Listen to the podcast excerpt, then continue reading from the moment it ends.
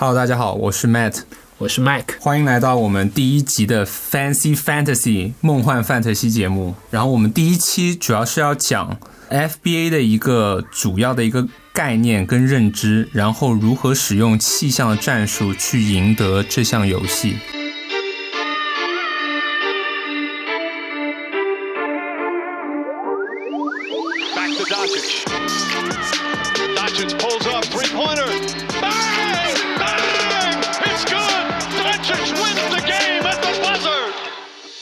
首先我们来讲一下 FBA 的规则。那我们是玩的是九项联盟，然后采用的是 head to Head。嗯，每周的话，我们是十十支队伍的联盟嘛，所以说每周是五 v 五，会有五场对阵。对，一般很多人会喜欢玩十二人或者十四人那样子的话，就是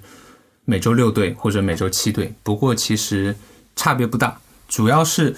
十人队的话，主要重点放在选秀上面；十二人队主要重点就是放在你选 FA 的自由球员上面。那我们今天要给大家就是来讲选秀的时候，我们可以根据不同的策略来选到不同的球员来作为我们的舰队基石。是的，我们先来跟大家介绍一下是哪九项吧。好的，在 FBA 里面，我们玩的球员九项的一个数值呢是得分、投篮命中率、罚球命中率、三分、篮板、助攻、抢断、盖帽以及失误。对，一共九项。然后我们刚刚提到气象嘛，然后我就来跟大家讲一下什么是气象。气象其实就是一个田忌赛马的概念。因为 FBA 它九项，你只要赢得五项五比四就可以赢得这一周的比赛。所以说，我们当然是希望可以成为一个全能六边形战士，赢人八比一、九比零啊。但是这个机会很小，所以我们会希望在弃除部分项目的同时，可以增强另外八项或者七项数据，使得你可以更好的赢得这项比赛。嗯，是的，没错。那比方说，举个例子，如果我们在选秀的头轮状元圈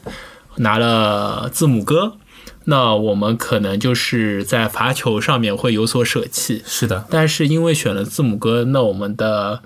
投篮命中投篮率命中率、得分，还有我们的抢断盖帽，可能就是我们的增益项。对，是的。那 Matt，你觉得在选秀中有哪几项是你觉得可以优先考虑去舍弃的呢？我觉得其实可以优先考虑舍弃的分别有两个，一个是投篮命中率，另外一个是罚球命中率。先说一下投篮命中率吧，因为前期我们其实我们都知道有很多控球型后卫，他投篮命中率都比较低一点。就比方说像哈登啊、像吹样啊这类型的球员，他可以给你很高的助攻数，然后他有副业。哦，我们讲一下什么是副业。副业在这个游戏里就是盖帽和抢断，因为它等于是两项嘛，有副业的人可以让你赢得这两项，所以也是很关键的。是，其实我们的九项在我们的 FBA 对决中是平等的，只要你赢得其中的五项，这一周你就胜出了，这是我们要牢记的一个点。对，如果我们先切 FG 的话，我们其实变相我们可以找一些罚球命中率高的、高得分的，然后有助攻或者篮板的一些球员。但是，一般性投篮命中率低的人，他通常都是一些控卫。啊，没错，因为投篮命中率低，意味着他的投篮次数肯定会多，那意味着他在球队的战术地位也相对来说比较高，一般是球队的核心球员。对，因为其实罚球命中率跟投篮命中率很少有人是两者兼得的，除非是部分那几位妖人吧。是比较优秀的、有技术型的内线对，会有两者兼得的情况出现比。方说像 AD 啊，嗯，像武切维奇、约基武切维奇、约基奇，是恩比德，恩比德，嗯，还有唐斯，唐斯对这些是。那我们可以看到，也是一只手指数的过来，屈指可数。是的，是的。所以说，如果你其实一开始我们不会去鼓励你从选秀的第一天就有一个气象哦，比方说我要弃罚球，那我罚球就故意去选一个很差的人，不是说弃罚球就要选一个罚球特别差的人，而是说我要选一个在忽视掉罚球同时，其他几项是比较有优势的一个人。是我们给大家做这个节目，想给大家推荐的就是说，我们在放弃一项的同时，我们是为了更好的去赢得比赛嘛，那就是在其他的五项中，我们要有绝对的增益的优势。对，那比方说刚刚 Matt 推荐的哈登和 Trey Young，，可能他会让你的投篮命中率和你的失误，呃，比率会增加，但是它可以给你带来罚球命中率、得分、助攻、篮板还有三分，三分上的收益。那我们可以看到，它可以给我们带来六项的收益。对呃，他对我们球队的伤害可能只有两项，所以说是成一个很成正比的选选择。是的，假如你要弃罚球命中率的话，那首轮你可以选像字母哥或者勒布朗詹姆斯这类型球员。是的，对，因为他们的罚球都是比较差一点。虽然说勒布朗跟字母哥近几年的罚球有所提升，但是从数据层面，我们会发现，其实他跟另外一些控球型后卫相比，他没有达到百分之八十，嗯通常都是在百分之七十五到百分之七十八左右。是的，如果按照这个舰队思路的话，我们后续会比较推荐你在二三轮拿到像戈贝尔啊、庄神啊，甚至是像米切罗这样的球员作为补充，因为这样的话，你整一个舰队的基石是在前三轮已经定下了基调。就是你的球队的罚球罚球命中率不会很高，但是在你选到了字母哥、勒邦，然后在第二轮选到戈贝尔或者庄神作为你的舰队基石时，你的篮板、你的盖帽、你的得分、你的这几项都是会在联盟的可以说前三位吧。是的，就比方说，如果你弃掉了罚球的话，你会发现其实我们有一个权重的一个计算器，是一个外国的 fantasy 爱好者他设计的。我们在那个 hashtag basketball 里面选过，假如把罚球命中率给舍弃掉的话，你会发现戈贝尔的排名其实是直线上升，大概二十多名。是的，他除了罚球之外的话，可以说是一个非常全面的范特西球员。是的我个人觉得啊，对对他盖帽很好，嗯然后他的失误失误，是基本没有的。对是。那 Matt，如果说我在选秀中想弃掉助攻的话，你会有什么推荐呢？哦，助攻其实是一个比较听起来比较反逻辑的一个气象。你会觉得，哎，很多球员其实都好像挺有有那么点助攻，那么点助攻啊，好像助攻不难啊，不就是是传个球吗？对啊，你又不是说像足球丁丁德布劳内那样的助攻很难。是的，对但是呢，你在游戏出弃助攻呢，它有一个好处，就是说它可以限制你的失误。失误。对，哎，那 Matt 这样不是很合算？我在放弃助攻的同时赢得了失误，那对我来说等于是弃一赢一啊。对，是啊。比方说，你第一轮你可以选东契奇或者勒布朗詹姆斯，但是你不选他们，你选一个大高个内线，呃，像 AD、像唐斯这类型球员，是他们的助攻相对来说没有东契奇啊、勒布朗詹姆斯那么多。对，但是他跟刚才 Mike 提到那两个人相比，他两率都还挺稳的。他有罚球，他有投篮命中率，是。他他有保篮板，有篮板，他保证了你那两项。哦，他还有盖帽，是啊，保证了你四项。对，他在我们放弃助攻的同时，能保证你的四项收益，而且他们的失误也是相比于控球的持球者来说是更低。是的，是的。其实失误这个概念对于很多没有玩过 fantasy 的人会有点不太理解。他可能觉得一个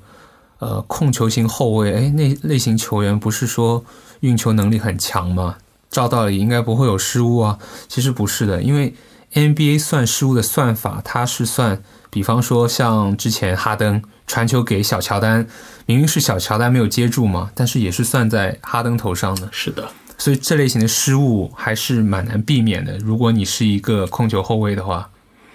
那特雷杨也是同理哦。对，所以说你弃助攻的话，你可以多囤一点锋卫人，啊，是是是这个词米切尔米切尔，嗯对，米切尔啊，莱纳德莱纳德这类型球员，对，是的，这也是我们在前三轮会比较大家在弃弃助攻的时候选择到的舰队基石啊。嗯，对。然后呢，我们还可以弃，我们刚刚说的那些是比较传统的气象，还可以弃盖帽。诶，那 Matt 弃盖帽的话，我印象流中，那就是我选后卫不选大高个喽。其实是啊，嗯，对。然后你像你第一轮你可以选一个可爱可爱、可爱，他别看他防守这么好，但是他其实几乎是没有什么盖帽的。啊，是的，我今年有选到可外嘛，我感觉他是一个防守很好的人，结果他基本上是没有盖帽。对，因为他很多防守数据都不是从盖帽体现的，可能他只是让对手投不进投不进而已。像那种斯马特，他也不是盖帽，他只是造了人家进攻犯规。是，这也是我今年玩了 FBA 之后一个很大的发现，就是防守好的球员，他不一定可以给你的副业带来很好的提升。你说到气象，为什么不会有人去想？哎，我干脆直接弃掉失误就好了。但是其实弃失误这个说法应该是不太存在的。啊，是的，因为我们的球队的核心球员，他一般都是球队的高使用率者，他的上场时间和他的持球时间会比较的多。那他无论是内线球员还是外线球员，他的失误率我们都是无法控制的。是的，比方说你首轮你选你的状元签的时候，其实那些球员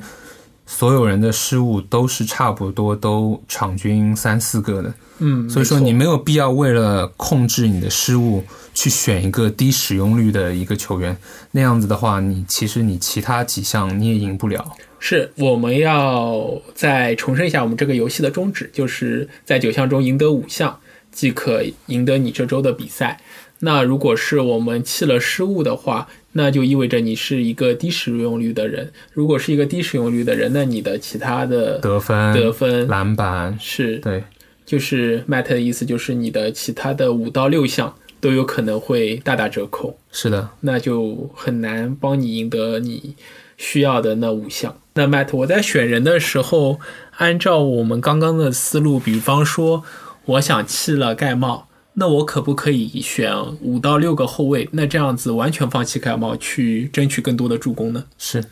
但是在游戏里你没有办法做到这一点，因为在游戏里面，它每个位置都会有一定的球员数量需要囤，所以说你没有办法说我全部都是囤后卫。在我们 Fantasy 里面，我们是需要有一个 PG、一个 SG、一个 G、一个后卫，就是嗯三个后卫，然后三个前锋前锋分别是 SF、PF 跟 F，然后两个中锋，别的就是替补还有跟自由人的坑位。嗯，那些就是可以任意位置。是的，也就是说，如果你囤太多后卫的话，你会发现有些比赛你根本塞不满那十个先发的坑位里面。了解了，就是说我还是要有 C 和锋位，我不能为了去赢那四五项数据而去囤一个位置的人。对，是的，所以在游戏里的一个身份，其实也是一个比较关键的参数。比方说，像勒布朗那样，他在游戏里是一个拥有三重身份的一个人，他是 PG、SG 还有 SF。那在游戏里，比方说满员的情况下，你可以把它很自由的放在了任意一个中位置，对哎，那非常灵活，对，就可像以说这是优势所在哦。是的，就像康利或者欧文那样，他只有两个身份，那就他只能永远都是放在后卫那边。啊，这也是我们在选秀中需要提醒大家的，不要因为一味的因为选定了自己的气象和自己的优势项而囤一个位置的人，这样会使得你在 head to head 的时候，可能其他位置的人手会根本没有办法上场。是的，没错。而且说到气象，我个人认为，气象应该是在你选完前三到四轮之后，才慢慢需要去思考的一个问题。因为你在前三轮的话，其实球员还是比较强的。我个人会更偏向于我在那一轮，我在那个顺位，我选一个最强的一个球员，然后在之后我再去尝试去根根据我前面那些球员的缺点跟优点，我去慢慢补强我的强势，然后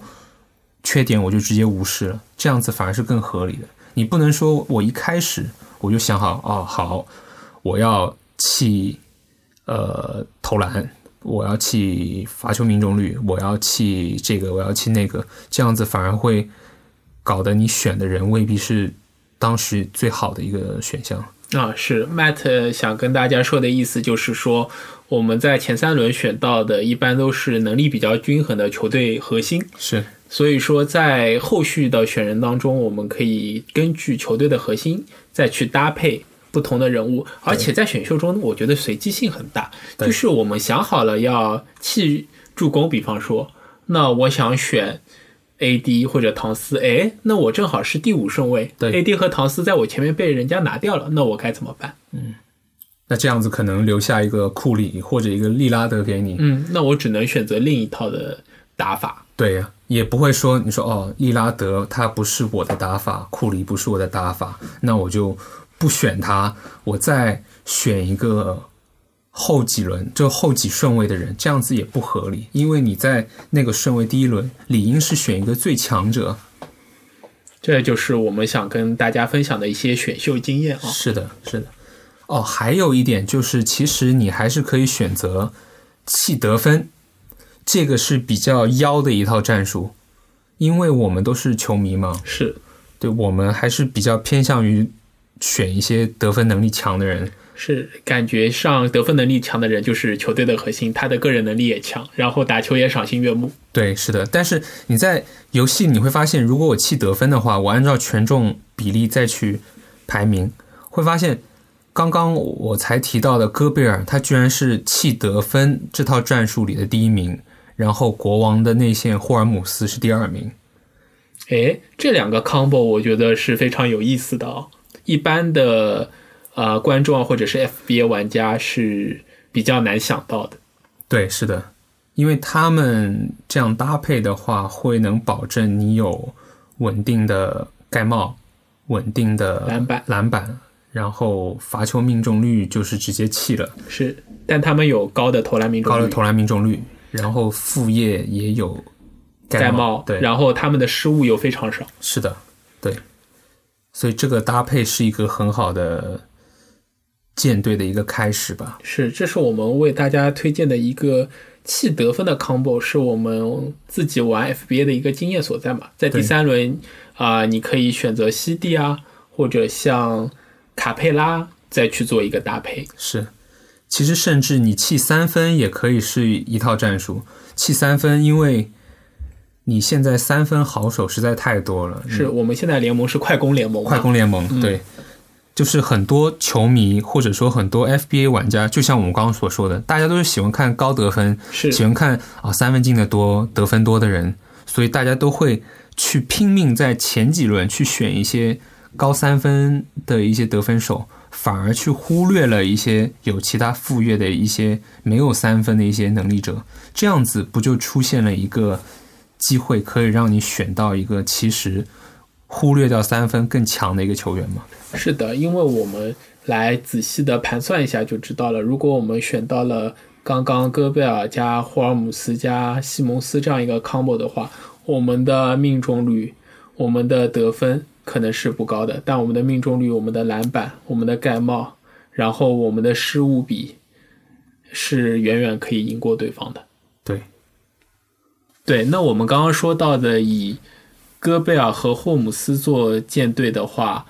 呃，在弃得分的情况下，他可以给我们提供高篮板、高盖帽、低失误率、高投篮命中率。那我们已经可以在对决其他队的